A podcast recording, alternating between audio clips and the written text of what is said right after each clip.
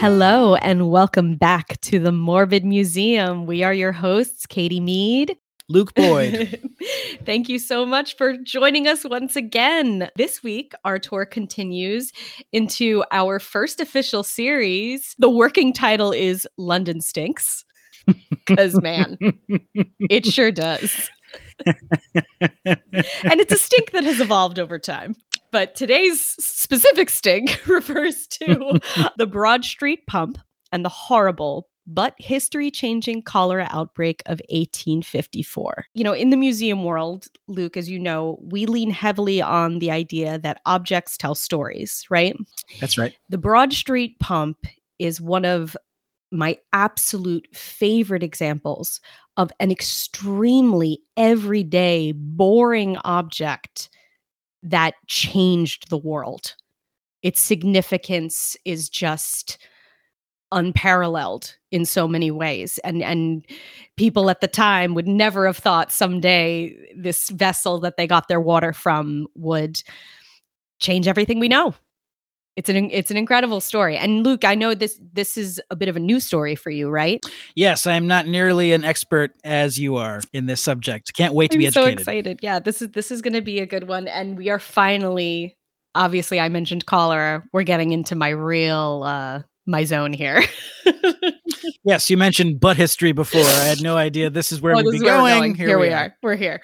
Let's start by talking about the water pump itself. So the water pump on Broad Street was located in London's West End in Soho at the corner of Broad Street and Cambridge. Soho was the most densely populated part of London at the time, with 432 people per acre.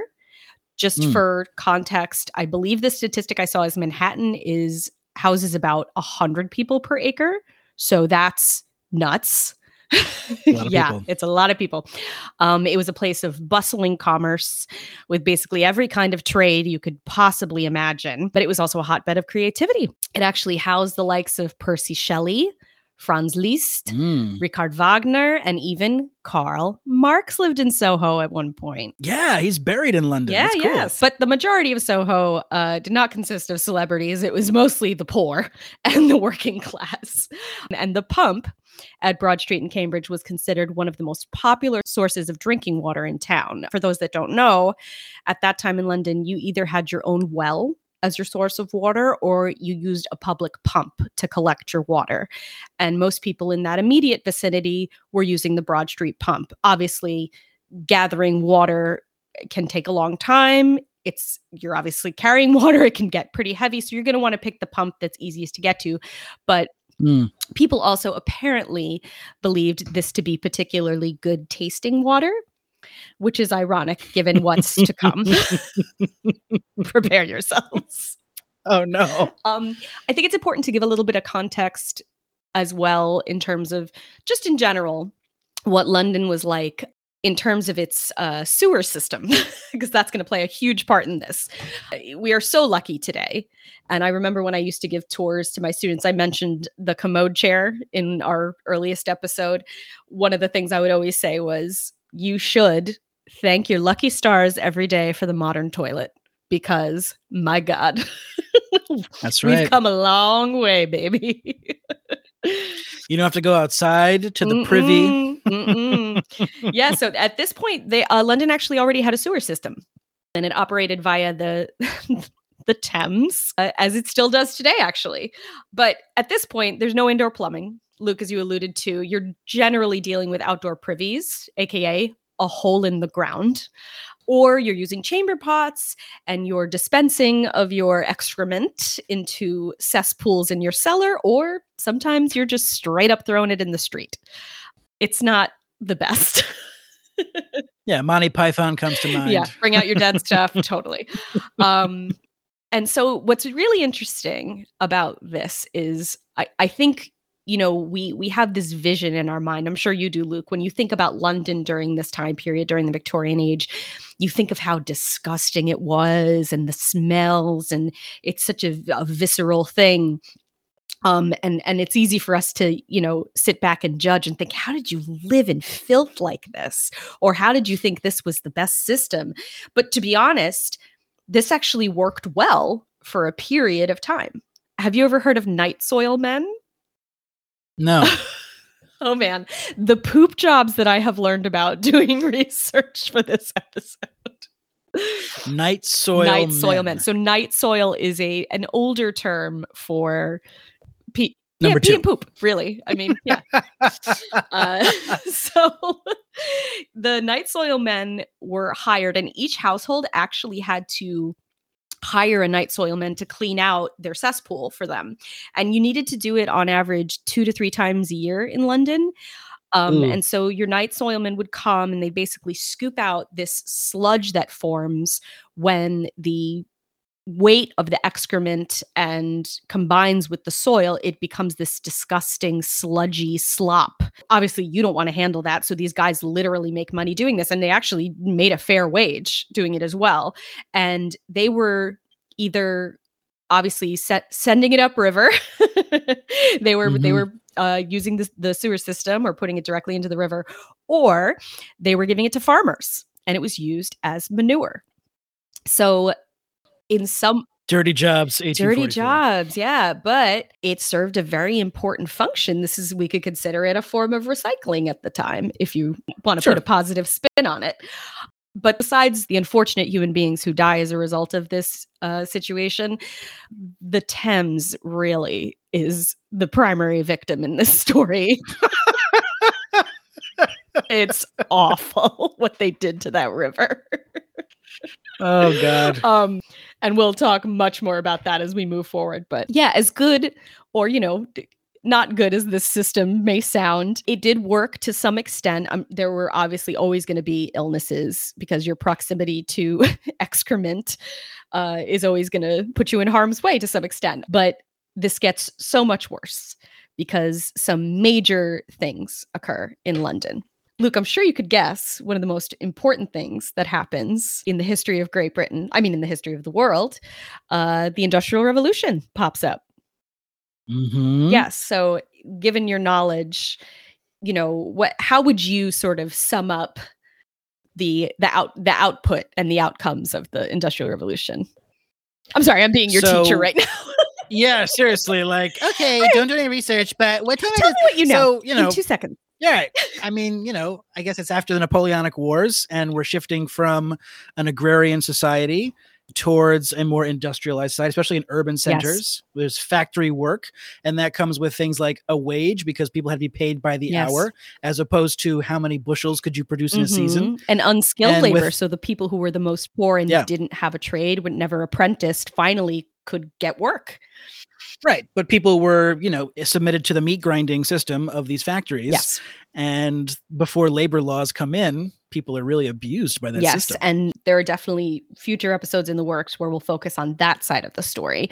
But I think besides sort of the labor issues that arise from the onslaught of factory work, there's also the pollution is a direct result of the Industrial Revolution. And I'm not going to really focus on the air quality side of it. I believe Luke is going to go in deeper on that in a future episode. But yes, thank you. It's my assignment.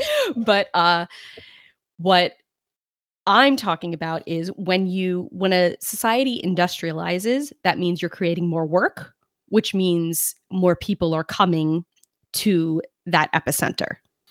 More waste, right? More people equals more waste. Right. So the Industrial Revolution causes this explosion of population. And also, going back to our night soilmen, a problem arises where when you industrialize, like you said, Luke, you're moving away from an agrarian society. So all these farmers are piecing out. So it gets to the point where the farmers are actually too far away from the city for the night soilmen to get to them easily. So the night soilmen become more expensive. So at that point, people start saying, well, screw this. I'm not going to bother emptying out my cesspool that often. That's not good.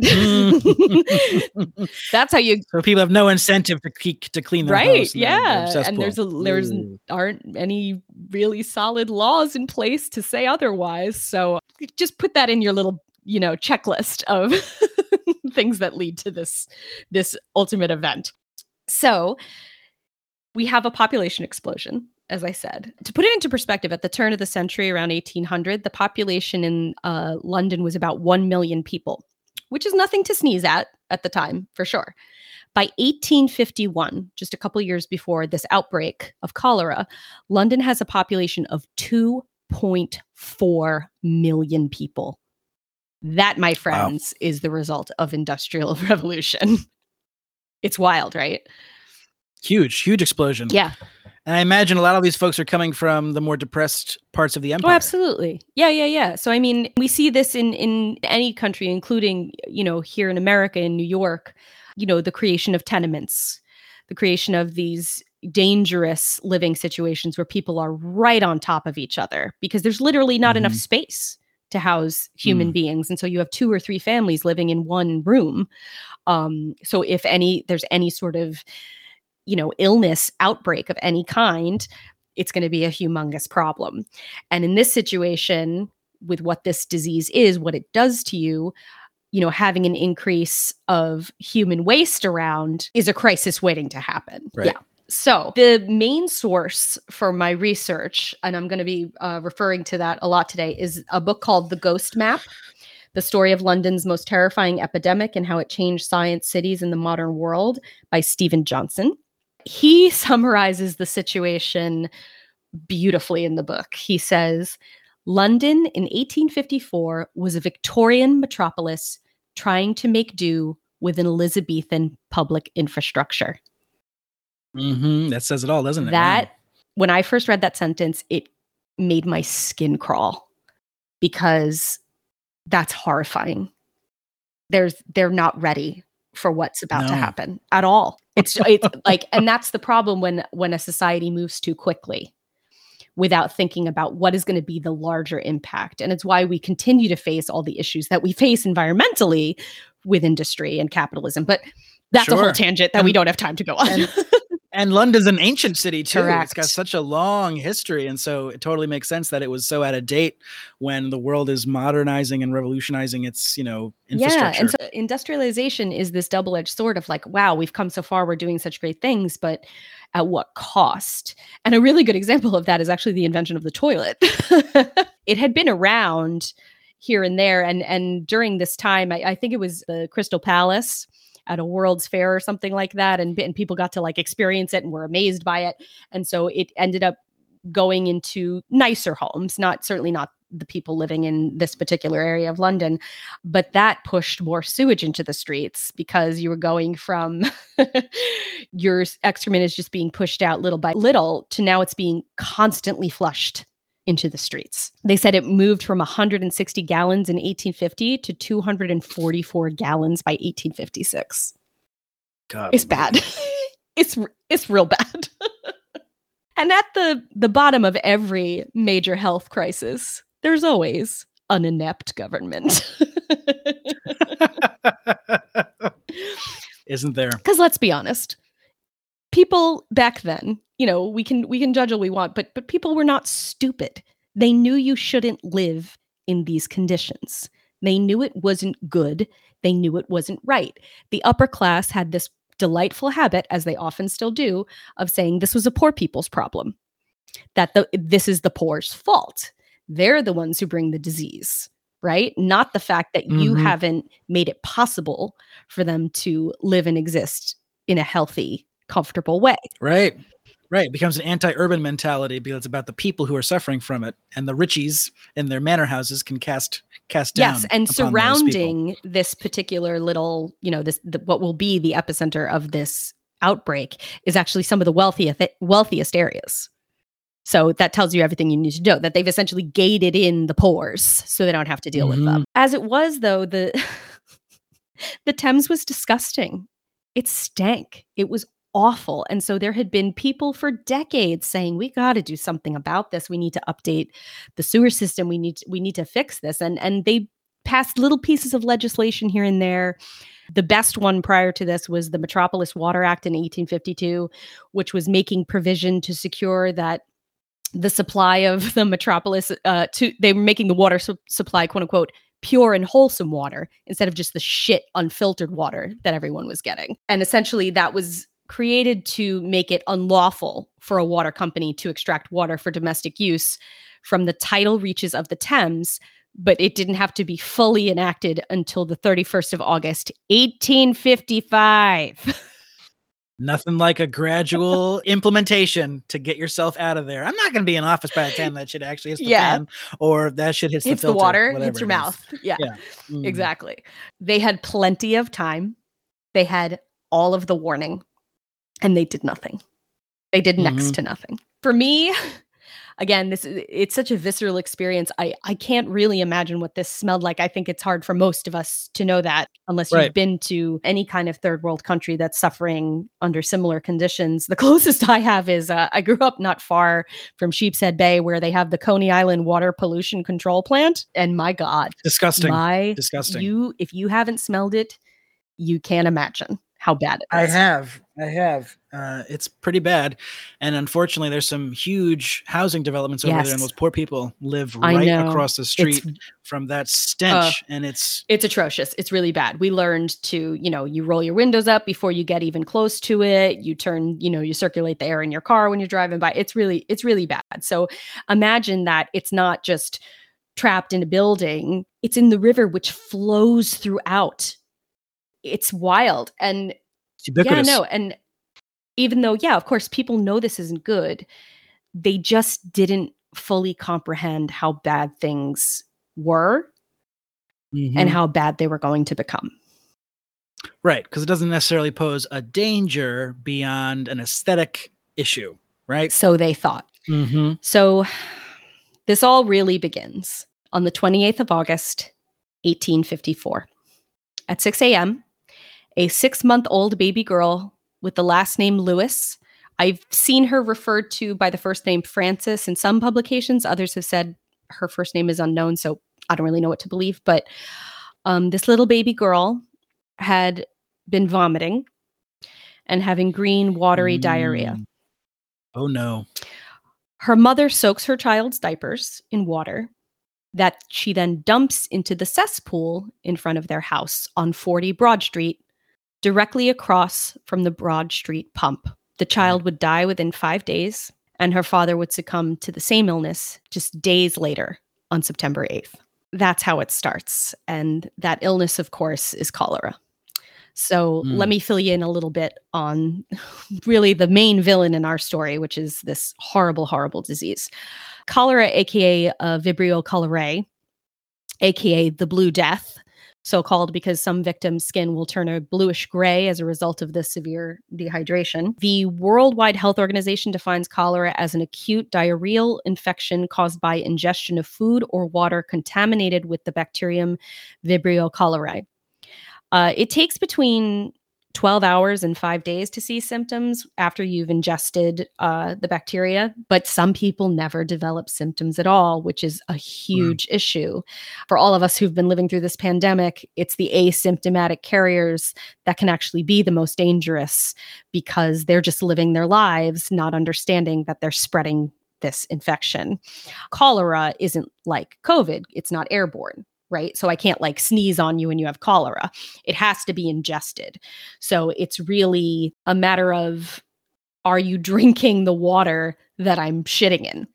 And that's how cholera generally becomes the biggest problem. Or do you have good hygiene practices in a situation where there is cholera? Again, with the asymptomatic carriers, they can shed that bacteria for up to 10 days, which is a very long time. You're going to have a problem that's going to be very hard to get rid of if you have a ton of asymptomatic carriers. With cholera, about 1 in 10 people will have pretty severe symptoms. And in the early stages, that includes profuse, incessant, watery diarrhea, sometimes described as rice water stools, which I think is pretty disgusting, but self-explanatory.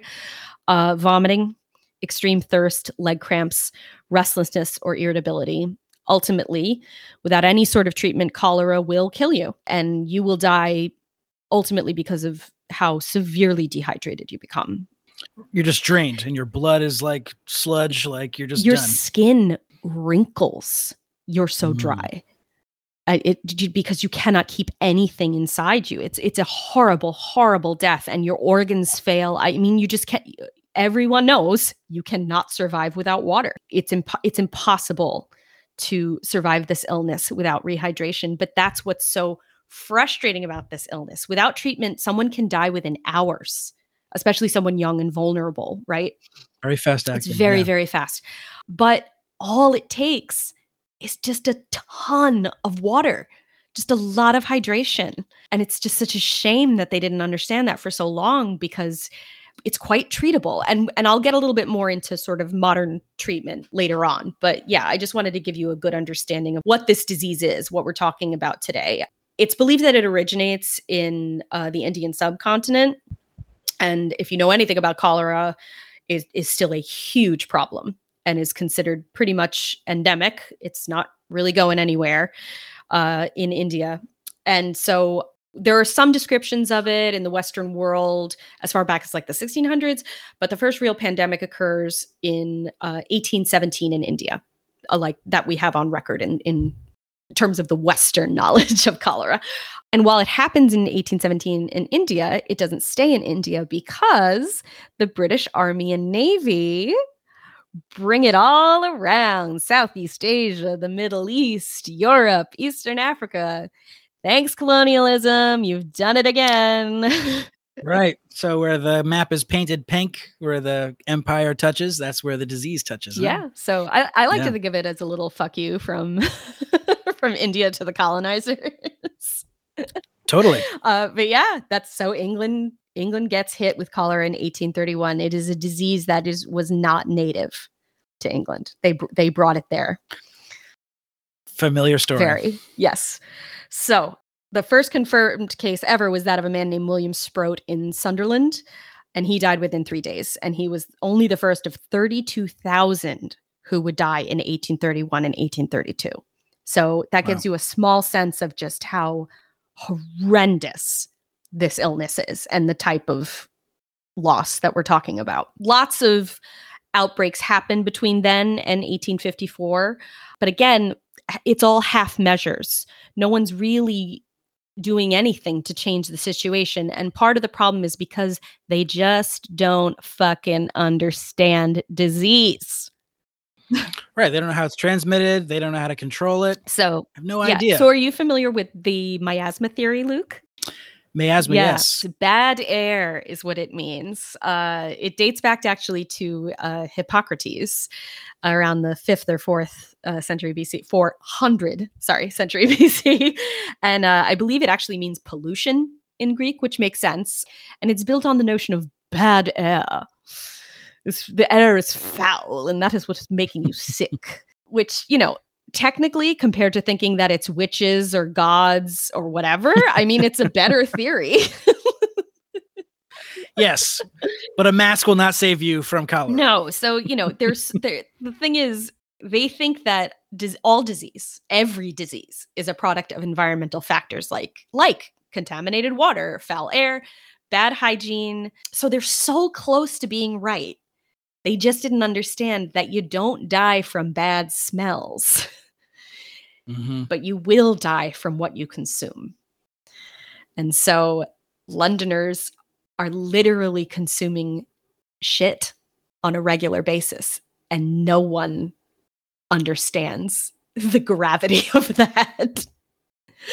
It's wild. It's so hard for us to understand because we just have so much knowledge now of science and disease and how it's transmitted. So it's a little difficult to find sympathy for certainly the more powerful people in the story. But when a belief is long held like that, I mean, you're talking all the way back to Hippocrates, that's going to be hard to get rid of.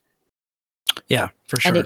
I mean, they did things like they wore these scented globes around their neck during the Black Plague because it's like, well, the stench will ward off the evil stench, and also we stink as people. We don't have deodorant. Like, we don't bathe. Yeah. All of London was just bad air, so the theory also doesn't fully check out for me.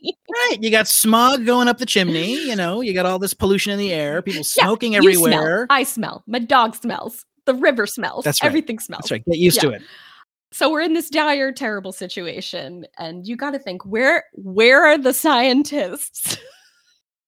Who is thinking about this?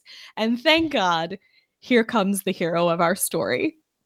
He came down from the north to save us all. His name, I shit you not, John Snow.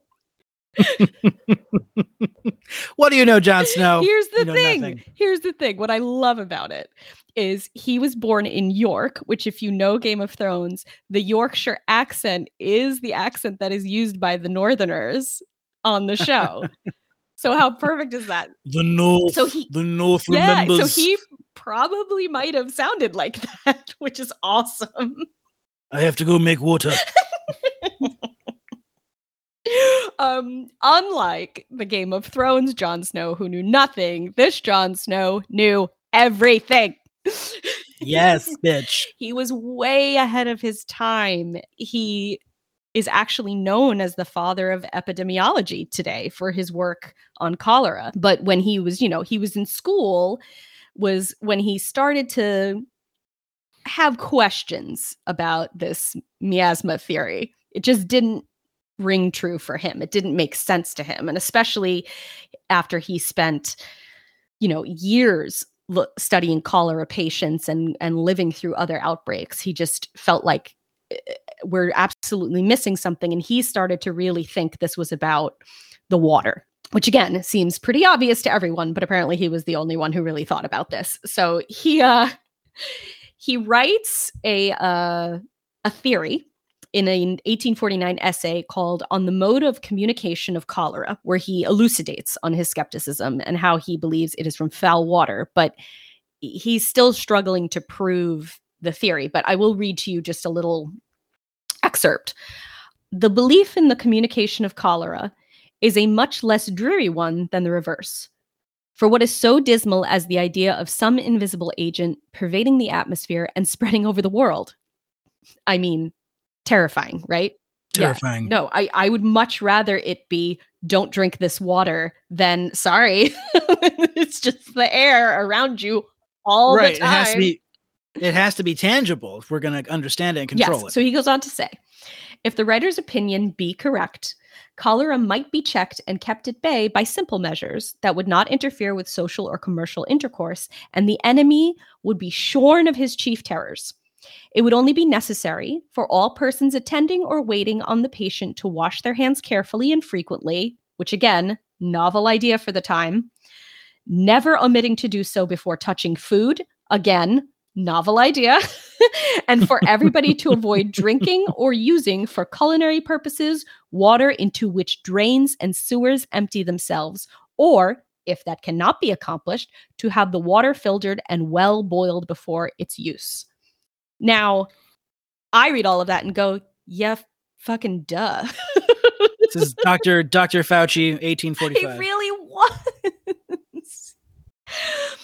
He wrote with such passion, just saying like, we got to do something because this bad air thing can't be real because it's impossible to combat. And the evidence isn't there to prove that it's true. So, he concludes this mode of communication of cholera by saying, like, anybody else out there want to help me finish proving this theory? I'm all ears. I need help. Right, he's all alone out there. Yeah, but he actually gets the opportunity of a lifetime when in 1854 cholera breaks out in the worst way in Soho. It's back. Oh, it's back. Guess who's back? Back again. Cholera's back. Yeah, cholera back. Nobody wants her. Wash your hands. Oh no. All right. Anyway, people are falling ill. Horribly, horribly ill very fast. Entire households are wiped out in a matter of days. It's truly terrifying. I mean, it's, again, we've lived through the COVID pandemic. It's not like this. This is unparalleled in our modern society living here in the United States and also in London. I mean, it's just hard to fathom. And Jon Snow luckily lived in Soho at the time. So he was front and center for this whole shit show. This literal shit Literally. Show. Oh man, I didn't even plan. You wrote that. I swear to God, I didn't plan that joke. Oh, good for me, though. Fantastic. So he lived in Soho. His medical practice was there. I left out the fact that one of my favorite things about him is he was an obstetrician. Isn't that nice? Babies. I know. Babies. Oh, yeah. Babies. So anyway, irrelevant. But he had his medical practice there. So he obviously was seeing patients who were coming down with cholera. This was the moment to try to disprove the miasma theory and hopefully end this cholera outbreak. And in a perfect world, end cholera. And the work that he does is honestly top-notch scientific work, honestly top-notch detective work. What he does is he works tirelessly, conducting interviews and gathering information from hospitals and public records on when the outbreak began and whether the victims drank water from the Broad Street Pump. Very early on, he suspects that those who lived or worked near the pump were most likely using the pump and therefore contracting cholera from the pump. He notes, within 250 yards of the spot where Cambridge Street joins Broad Street, there were upwards of 500 fatal attacks of cholera in 10 days. Wow. That's a cluster. So obviously this isn't a coincidence. You know, it's funny. It's like, it's brilliant science for the time, but it's like, yeah, no shit. Right. It's a correlation, which we see, of course, beautifully. Right, right. But they still can't, you know, wrap their heads around it at the time. So he distills his findings into what is now known as the Ghost Map. And I will post the Ghost Map in our Instagram because it's absolutely worth looking at. It is considered the first geographic information system map of disease distribution. So it's very, very informative and clearly important to the science community. And it very clearly demonstrates the relationship between the cholera cases and the use of the drinking water from the Broad Street Pump. It was made with the help of Reverend Henry Whitehead, who was a priest at a nearby St. Luke's Church. Luke. Our local curate at St. Luke's. Well, he was devastated. He was watching his entire congregation die this horrible fucking death. And even though he himself had been a miasmatist, I think is what they called themselves, he thought, you know what? This guy Snow has a good point. We should really look into this. And so he helped him make this map. He sort of helped distill, this is where all the people are. This is who died in these households. This is how soon they died within one another. And they did this incredible research that went even a step further than just saying the Broad Street Pump. They found out who was supplying the water to the different pumps.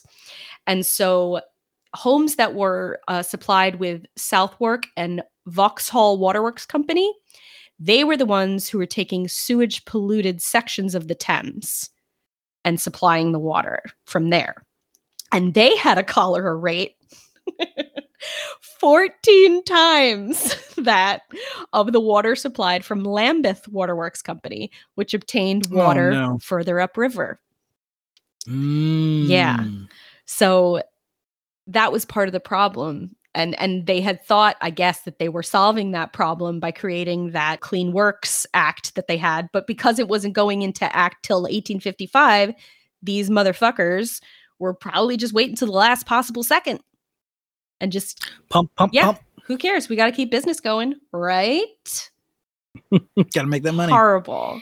So this geographical grid charts deaths from the outbreak and investigates each case to determine what was the access to the water pump. And there's some amazing stories that also come out of this because he has all these questions like any good scientist would, which is, okay, so why don't the night soil men have cholera? And it's believed that they likely had tiny exposures over such an extensive period of time that unless they were drinking from that pump, they were able to survive it.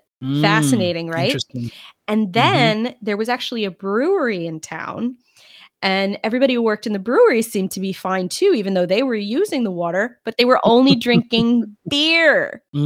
So they were okay. Saved by the beer. Yes, but then another good example of someone who was more unfortunate, a woman had left that area where the pump was, but she liked the water so much that I forget if it was her nephew or something was bringing water to her home further away. So she was like an outlier case where it didn't quite make sense until they discovered, oh, it's because he was bringing her water from Broad Street. All right, explain this to me. What was so goddamn good about this water? I don't know. Have you tried poop water? Maybe it's delicious. I don't know.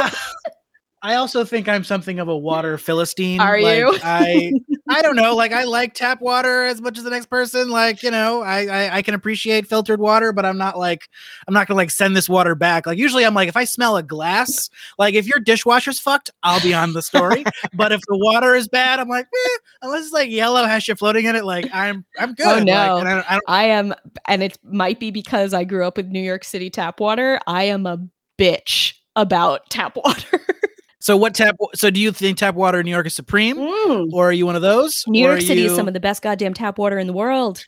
That's what I understand, and I agree. So my husband is from Florida, right? And that is some of the worst tap water. It tastes like sulfur. Crocodile I cannot stand it. He's in love with it. Like it tastes like home to him. And I was like, it tastes like poison to me. It tastes like so light a match to me. Right. You're like, is there any fluoride in this? What the fuck? I think that's it. Meth. We're from our northeastern bubble of pretty good water systems, you know, but like I check my bias, you know, Flint, Michigan, Jesus Christ. No, like, I know. Some places are really struggling to this day. And this story is very scary because when you think about the fact that they were walking on a razor's edge already before the population exploded. So how close are other societies to this happening? You know what I mean? Sure, like and we see societies today where cholera is still a pervasive issue because they cannot get that infrastructure in place. They don't have the money. Right. They don't care. How do you pause all of society or do it in such a way where society is not disrupted? It's a major infrastructure change. It's a huge deal. Building a sewer system. Are you kidding me? Can't come back from that. It's like the lifeblood of the city. No. So more on that to come. I'm so glad you mentioned that. So we just left off with John Snow, the king of the North, has realized, holy crap, it's this pump. I knew it. We got to cut off access to this pump. It's the only way to get this under control. And so you may be thinking, done deal. Easy peasy. It was not easy peasy, my friends. And here's why. As you know, again, from recent years, when scientists meet politics, it gets real complicated and really challenging because you have two groups who are in direct conflict with each other because politicians care about public image. They care about winning over their constituents. And they may claim they care about their constituents, but that isn't necessarily true for a lot of them. They care about staying in their seat of power, right? That's right. And then you have the scientists who are showing up and just saying, hey, man, I'm just telling you what it is. I'm just telling you what I know. And yeah, there may be things that I don't know, but this is as much as I do know. And I think we need to maybe consider doing something here.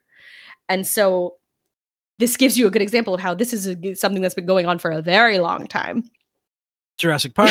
Absolutely. Oh, God. Why wouldn't they listen? Life will find a way. It does find a way.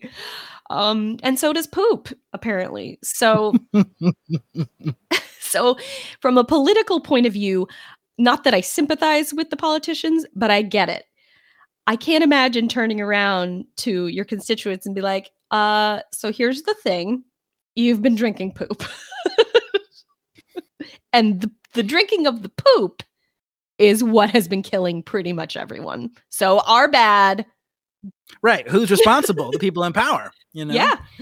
You know, in addition to that, it's a huge expense to fix this problem. Mm-hmm. Mm-hmm. You know, so those are the things that they're thinking of above public health and safety, which is awful. But we see it. And there is no public health in this time, truly, like in a sense of. There's a basic construction of a board of health at this time. It does exist, but it's not doing its job clearly to the same extent. So, you know, it isn't surprising that when he goes to them, they're extremely resistant and you know, the Board of Health basically says, F this, we aren't improving the cesspool sewer situation here, and everyone can just keep on drinking from shit river, and nothing gets done in that regard. But he at least is able to get the goddamn handle off the pump and close the pump. And what happens, like flippin' magic, the outbreak very quickly ends. Wow. Yep. Saving lives. Yep. And what, unfortunately, he obviously did his absolute best in this situation, but the end result was 10,738 people died within that. And that is a very small radius, by the way. Right. And to put it into even more upsetting terms, on Broad Street, 10% of the population were killed by cholera. Damn. It's a wild number. And we hear about other pandemics and things in the past of just the body count, the body piles. We're already dealing with a severe lack of sanitation. It's just the sight and the sounds and the smells. I can't fathom. This is one of the darker things that I've definitely covered and researched, and it's very, very upsetting. Outbreaks are fucking scary, and gross ones like this are extra scary to me.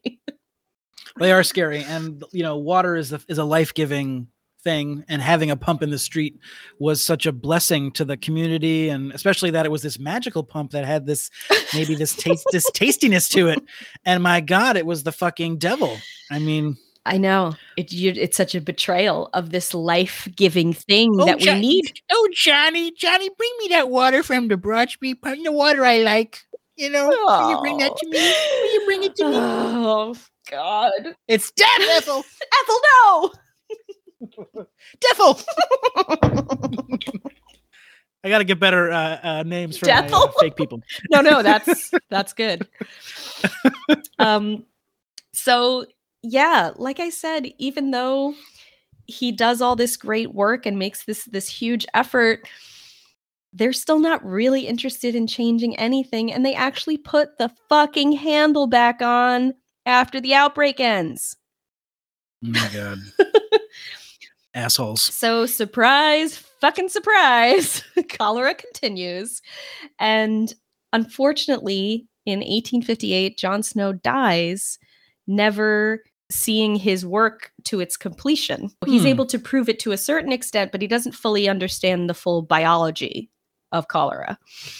And he dies natural causes, or? Yeah, some people believe because he did a lot of work in anesthesia that perhaps it had something to do with that. You know, scientists do definitely put their lives on the line when they're doing their work sometimes. So, little blue velvet situation. Yeah, he was 45, so young, not an old man. No. Oh, it's terrible. Yeah, pretty sad, but fascinatingly enough, in 1858. Something else major happens.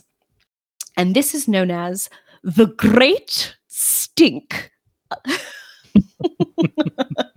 And this, my friends, is where it actually gets kind of funny, because cholera is not funny. So the Great Stink, which is also just the best title. It's so British, right? Going to talking. I knew I smelt your foul stench when I came on board. So good. And of course, who coins that? It's the papers. It's not like that was handed down from Parliament. This is a period of a couple of months in the summer where temperatures hit these incredible highs. If you know anything about London, it's a pretty mild climate in the summer. It's very not cool. Known for being super hot, but the highs were apparently going upwards of 100 degrees. Ooh. And it was so dry that the banks of the Thames were receding and just leaving behind mounds of ancient shit. Fucking Luke's disgusting. Face, he looks like he's gonna hurl. It's so bad. I should have known not to eat before this podcast. Yeah. Oh my God. So calcified, fossilized. Oh, yeah. Old. Also, corpses. Death. There's just death in the River Thames.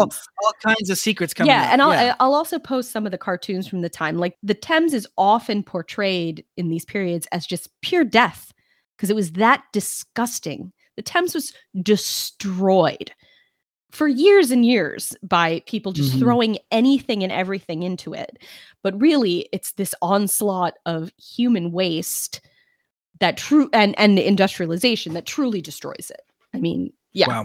So the Thames gets its revenge and stinks up London.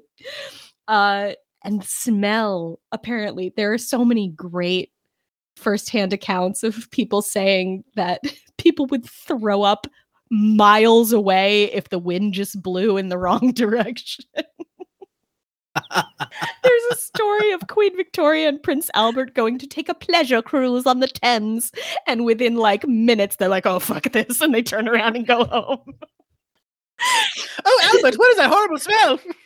Yeah. Jesus Christ. My God, that unholy stench. It never smells like this in Balmoral. Couldn't be on us, could it? This isn't our fault, is it? Oh, God. Of course not. That's awful. So, you know, aside from it smelling, people are still very much in that miasma frame of mind. So people are like, we're going to die. We're all going to die from this fucking smell. Something has to be done. And I have just a myriad of beautiful quotes describing this, starting with the man himself, Charles Dickens. He said, "I can certify that the offensive smells, even in that short whiff, have been of a most head and stomach distending nature." Ooh, yeah, yeah, he had a way with words. I don't know if you've ever read him. Some other great quotes. These are from different newspapers at the time. Just the best reviews you've ever heard. "A Stygian pool reeking with ineffable and intolerable horrors." Ooh, Stygian. Yeah, like Stygian. That. This is my favorite quote, probably. "Gentility of speech is at an end. It stinks. And whoso once inhales the stink can never forget it and can count himself lucky if he lives to remember it." Well, there's such a romance for Dickensian, like Christmas Carol imagery, and you know, it's like Dickensian world was high and low. Oh, very, and yeah. People lived in squalid conditions. Yeah, you know, people. It was you know, a sort of Gilded Age sort of world where you've got, you know, really huge gulf between the rich and the poor. Not glamorous, you know, not really glamorous. Yeah. Life was tough, it was hard, and apparently it stunk like hell, which does not surprise me. Yeah, and he definitely references this stuff in his books. Oh, yes. Yeah, it gets glossed over in like the Hollywood nostalgia for the Victorian age. He was shining a light, or trying to. Yeah. Absolutely. So those are some of my favorites, although I also do like the one that calls it a pestiferous and typhus breeding abomination. Or typhus in there for good measure. I mean, maybe, probably. I don't know. Good chance it's there too. And so the belief was something has to be done. Something needed to be done a long time ago. What in the actual fuck? And this is summed up really well in the Illustrated London News. "We can colonize the remotest ends of the earth. We can conquer India. We can pay the interest of the most enormous debt ever contracted. We can spread our name and our fame and our fructifying wealth to every part of the world, but we cannot clean the River Thames." Bacteria, just like in War of the Worlds, that's what gets you. Great fucking point, though. Like, seriously? Yeah. We're putting all of our money and energy and resources into everything except our own health and safety? Domestic sphere. Yeah. And is this not... Just trying to grow the empire. Is this not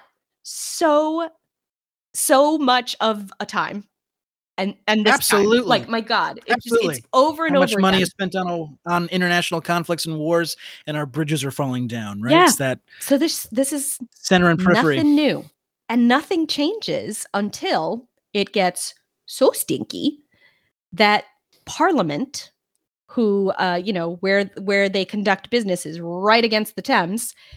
They could not even stand to conduct business. And they were using lime and all these other things to try to basically bleach the curtains and they were pouring it into the Thames. I mean, they spent, I think it was something, I read a number, something crazy, like £1,500 a month or like a week trying to, you know, abate the smell. And it's like, just fucking figure it out. It has to be really fixed. Right. Just trying to shock the pool. So finally they were like, well, okay. It's finally inconvenienced the rich and the government, so I guess we should change something, right? Even the backbenchers agree. Something must be done. So they finally make major improvements and advancements to the London sewer system, many of which actually still exist today, to the tune of what was then £3 million and today would actually be about £430 million. So listen, not a drop in the bucket. I get it. But it wasn't even a question of if. It had to be done. That's what it is. We call it a focusing event, the thing that brings everybody to Jesus, that says, okay, now something must be done. And now we have the political will to say, sure, 3 million, let's do it, whatever it takes. Right, because now it's bothering me. Unfortunate that as people, that's how we tend to operate. Yeah, exactly. It has to hit your own backyard before you give a shit, which is a terrible thing about humankind, but anyway, at least it got changed. So it isn't until actually 1883 that people officially recognize that John Snow's research on cholera was 100% dead on. A German physician named Robert, I think he's a Koch and not a Koch. It's Koch. I don't know how you would do that in German. Yeah, probably a Koch. Yeah, so he's the one who isolated the bacteria. And because Snow had always referred to it as there's a poison in the water. And I love the way he describes it in his writing, where he said, clearly your body is trying to expel some kind of poison. If you're throwing up, if you're pooping, like your body's trying to get whatever the hell this is out of you. So to its own detriment. He was so smart. He was so close. And I think if he had lived longer, he probably could have gotten there. But luckily... they did. They figured it out. They realized it's not contagious person to person. It sure as shit isn't spread in the air, but it is definitely about unsanitary water and food supplies. And that really enhanced the movement towards sanitizing cities. And by the way, this was certainly not exclusive to London. New York had numerous horrible cholera outbreaks as well. Cholera was an issue throughout the world, which is why this made such a huge, huge difference in cities everywhere. If they could afford it, if they could afford the changes. Yes. That's the history. But let's do a rolling the credits. Where are they now? Let's talk about the poor Thames. Let's start there. That poor old bitch. She's seen some stuff. I've actually heard the Thames referred to as Father Thames in some of the older writing. So they make it a masculinized. Yeah. But that's the dead name. We're taking it back. Yeah, exactly. Got it. So one thing that I read about it, and Luke, maybe you'll find more stuff on this in your research on your next topic, but it was declared biologically dead in 1957. The Thames, year one to 1957, dead. R.I.P. Dead. It's so tragic because it was often written of being this beautiful river full of fish and wildlife and everything. And it just had been destroyed through industry and through fucking human nonsense. So what I was happy to read was that it's apparently making a comeback. And there have been wildlife sightings. Yay. Yeah, in more recent years, they've seen like seals, like harbor seals, which is absolutely incredible to me. I can't even believe it. It's encouraging to think that if we step back as humans, nature will reclaim much more quickly than we'd like, but it's a good thing. Yeah, so elasticity. Yes, so but the London sewers do still flow into it, so it's dicey. There's supposed to be a new system by 2025 called the Thames Tideway Tunnel, which is not easy to say. And it's supposed to be known as London's new super sewer. And it's going to collect and store raw... Who's doing the PR on this shit? I don't know. But the idea is that it will collect and store raw sewage instead of allowing it to overflow into the tidal basin, which is how so much of this pollution occurs. So that's some good news possibly. And I'm excited to see if that happens. Here's hoping. In less positive news, cholera still exists today. It is largely unseen in the Western world, thank God. But there's countries that obviously we know still struggle with infrastructure to help manage waste. There have been some very severe cholera outbreaks, even in recent years. If you all recall, after the earthquake in Haiti, There was a horrible cholera outbreak at that time. And that's actually pretty common too. You'll see throughout history, whenever there's war or some kind of natural disaster, cholera generally follows. Makes an appearance. And this number is staggering. So prepare yourself. According to the CDC, there are currently 47 countries where it is considered to be endemic. Oh, that is too many. That's heartbreaking. Yeah. So it is just there and they can't get rid of it because they just don't have the means to do it, or the government just doesn't give a shit.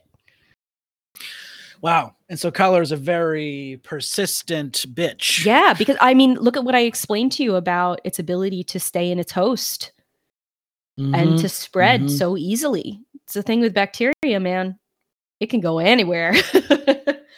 On the upside, however, like I said, the treatment is ridiculously simple. It consists of intensive rehydration therapies, something as simple as these oral packets that you dilute in water. The World Wide Health Organization has like cholera kits that it will send to countries that are having massive outbreaks. So there's all this stuff in place to try to help that. For more severe case where they're facing very serious dehydration, you'll give them intravenous fluids. And that should generally cure it. And it's like basic stuff like glucose and saline, right? Yeah, like, I mean, yeah, it's just an IV. I mean, they even say specifically they encourage having antibiotics because it would probably create resistant strains. So really just water. You just need lots of water. I was curious about that, if it's mutated. Yeah, no, not as of yet. It's doing fine as it is. And there is a vaccine, which is wonderful news. But as we also know, the countries that need it struggle to get it. So that's part of the only real way to fix this is you have to have safe drinking water and good waste management. It is necessary to eradicate cholera in these countries. And apparently there's some partnerships in place where they want to have this Ending Cholera initiative with the goal of by 2030, it will be eradicated, or at least cholera deaths will be reduced to 90% in as many as 20 countries by that time. So I wish them all the luck in the world. It's a horrible illness. I can't even imagine living a life like that, surrounded by that level of death and horror. It's just so disturbing that people continue to live with what we would think of as such an old illness. Right. It's how the other half lives, but on a global scale. Yeah, absolutely. Absolutely. And then my favorite part of our podcast, which is where is the artifact itself? You can go see not the original pump, but there is actually a replica pump right at the corner where it once stood. Now it is called Broadwick Street, not Broad Street, but it's at Broadwick Street and Cambridge. And it is there with a plaque honoring John Snow. The handle is removed in honor of his courageous efforts. And there actually is a John Snow Society that was developed in appreciation of what he did, his works. And they also hold these things called the annual Pump Handle Lectures, where they discuss similar challenges that scientists face today. And last August in 2021, they had Dr. Fauci. And you can watch it online. They still have it. Yeah. So if you feel inclined to do so, I can put the link in our show notes so you guys can click away and watch Dr. Fauci talk about sort of, I think the whole session is about like I almost said cholera. No, we don't need cholera right now. COVID and what we've learned, I believe was something along the line of what it's called. And then also, if you're so inclined, there is a pub on that corner called the John Snow Pub. Maybe don't drink the water, but feel free to have a beer. I'll have a beer. Thank you very much. And that is the incredible, difficult, but so important story of the Broad Street Pump and the cholera outbreak of 1854. Wow. Thank you for taking us on that wild intestinal ride. So gross. So many interesting images conjured up, and it's immediately relevant to the world we're living in so many ways, in terms, of course, the specter of COVID, but the fact that we hear about these lowly NGOs who are always, non-government organizations who are trying to get clean drinking water. And it's always like, oh, it's just clean drinking water, sure. But there's stakes involved. Oh, my God. It's a basic human right to function. I meant to read a quote from the book, which was so disturbing, just because to put it into perspective, this is something that is seen today if you were near the Ganges or another location where cholera is commonplace. But I'll read you. This is from the London Morning Chronicle. They were at the ground zero of a cholera outbreak in 1849. And they said this: "We then journeyed on to London Street. In number 1 of this street, the cholera first appeared 17 years ago, and it spread up it with fearful virulence. But this year it appeared at the opposite end and ran down it with like severity. As we passed along the reeking banks of the sewer, the sun shone upon a narrow slip of the water. In the bright light, it appeared the color of strong green tea and positively looked as solid black as marble in the shadows. Indeed, it was more like watery mud than muddy water, and yet we were assured this was the only water the wretched inhabitants had to drink." And I'll skip down a little bit where it says, "And yet as we stood doubting the fearful statement, we saw a little child from one of the galleries opposite lower a tin can with a rope to fill a large bucket that stood beside her. In each one of the balconies that hung over the stream, the self-same tub was to be seen in which the inhabitants put the mucky liquid to stand, so that they may, after it has rested for a day or two, skim the fluids from the solid particles of filth, pollution, and disease. As the little thing dangled her tin cup as gently as possible into the stream, a bucket of night soil was poured down from the next gallery." So that is happening to people now. And that is incomprehensible to me. It's horrible. It's really horrible. Wow. So I thought this would be a good episode to do. Also, that I believe this is coming out on the 4th of July in honor of negligent governments everywhere. Let us free ourselves from the shackles of tyranny. He has polluted our water. I have a comment or a thought. Is it true that, or have you heard this, that Kit Harington, who played John Snow, is related to Lord John Harington, who was one of the inventors, revolutionizers of the modern toilet? I hadn't heard that, but I've heard the Harington name tossed around. Yeah, I think it's like late 16th century. Ooh, folks, we're going to do some extra research and come back to you on that via Instagram. Stay tuned. First of all, Katie, thank you for that wonderful episode. Folks, thank you so much for listening. Remember to please subscribe to the Morbid Museum podcast wherever you listen to podcasts, and follow us at the Morbid Museum on Instagram. Thanks for joining us, and we'll see you next time as our tour continues through the Morbid Museum. Bye-bye. Bye.